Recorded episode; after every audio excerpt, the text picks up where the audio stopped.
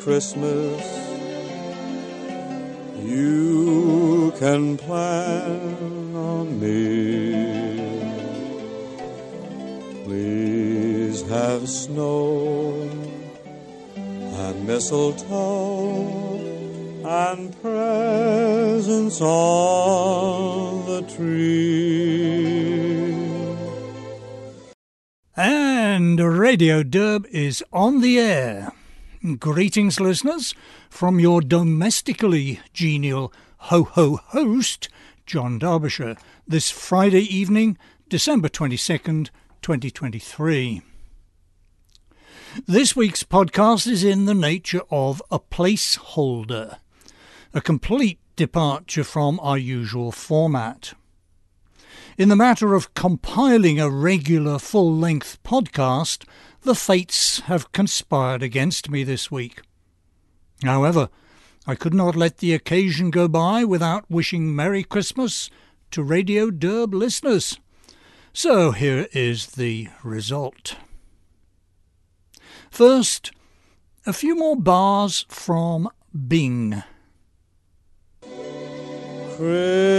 Christmas Eve will find me where the love light gleams.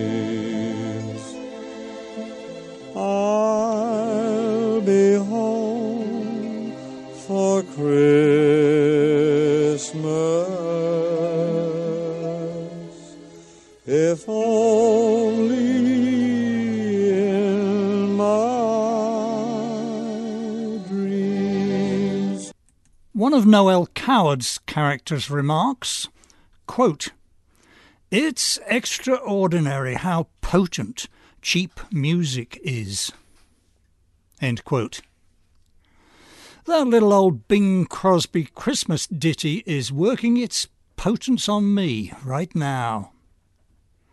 I've spent most of the last six days, Sunday morning through Friday afternoon, in a hospital bed. I got discharged today, Friday, at 4:30 p.m. I shall be home for Christmas. The cause of my confinement was nothing very serious.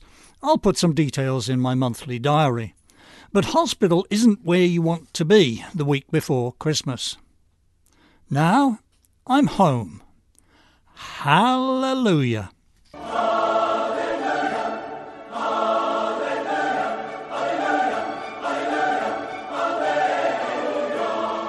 All right, all right, let's not go overboard here. Yes, home for Christmas. Physically speaking, home is this three bedroom family house on a sixth of an acre in the outer, outer suburbs of New York City. It's a bit decrepit, nearly a hundred years old. In fact, it's a Coolidge house, built in 1927 when Silent Cal was in the White House. We lived here for 31 years, raised two kids to adulthood, have two sweet, loving dogs buried in the backyard, and the old maple tree boasts a tree house that I built myself. We know every inch of this house, every nook and corner. It's home. And it's Christmas. The kids will come to join us at some point with baby grandson Michael.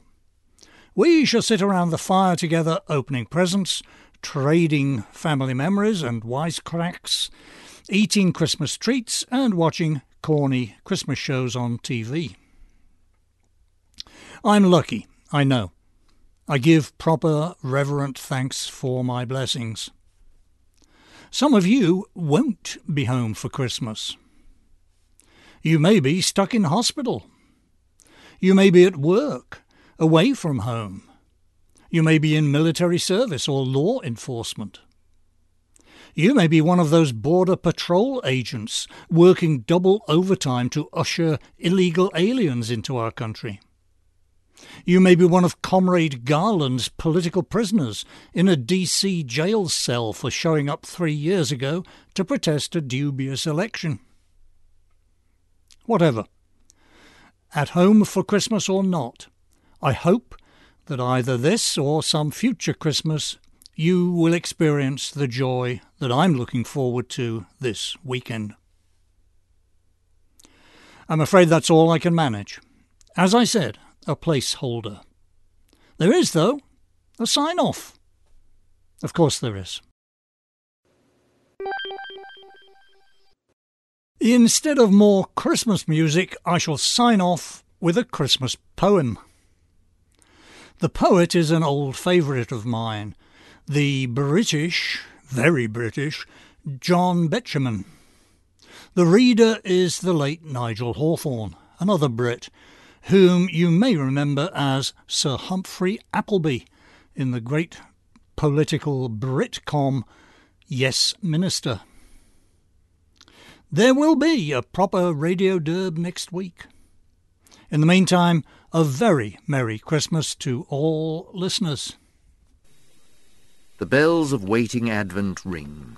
The tortoise stove is lit again, and lamp oil light across the night has caught the streaks of winter rain in many a stained glass window sheen from Crimson Lake to Hooker's Green.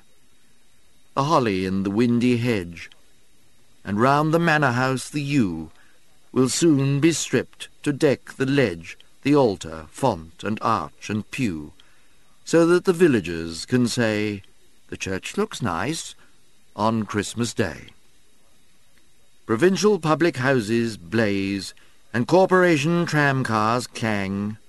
On lighted tenements I gaze, where paper decorations hang, and bunting in the red town hall says, Merry Christmas to you all.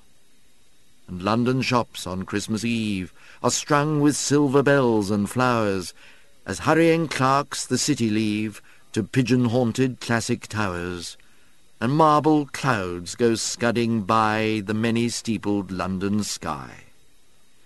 And girls in slacks remember Dad, and oafish louts remember Mum, and sleepless children's hearts are glad, and Christmas morning bells say, Come, even to shining ones who dwell safe in the Dorchester Hotel. And is it true? And is it true, this most tremendous tale of all, seen in a stained-glass window's hue, a baby in an ox's stall, the maker of the stars and sea, become a child on earth for me? And is it true? For if it is, no loving fingers tying strings around those tissued fripperies, the sweet and silly Christmas things, bath salts and inexpensive scent, and hideous tie, so kindly meant. No love that in a family dwells, no carolling in frosty air, nor all the steeples shaking bells can with this single truth compare, that God was man in Palestine and lives today in bread and wine.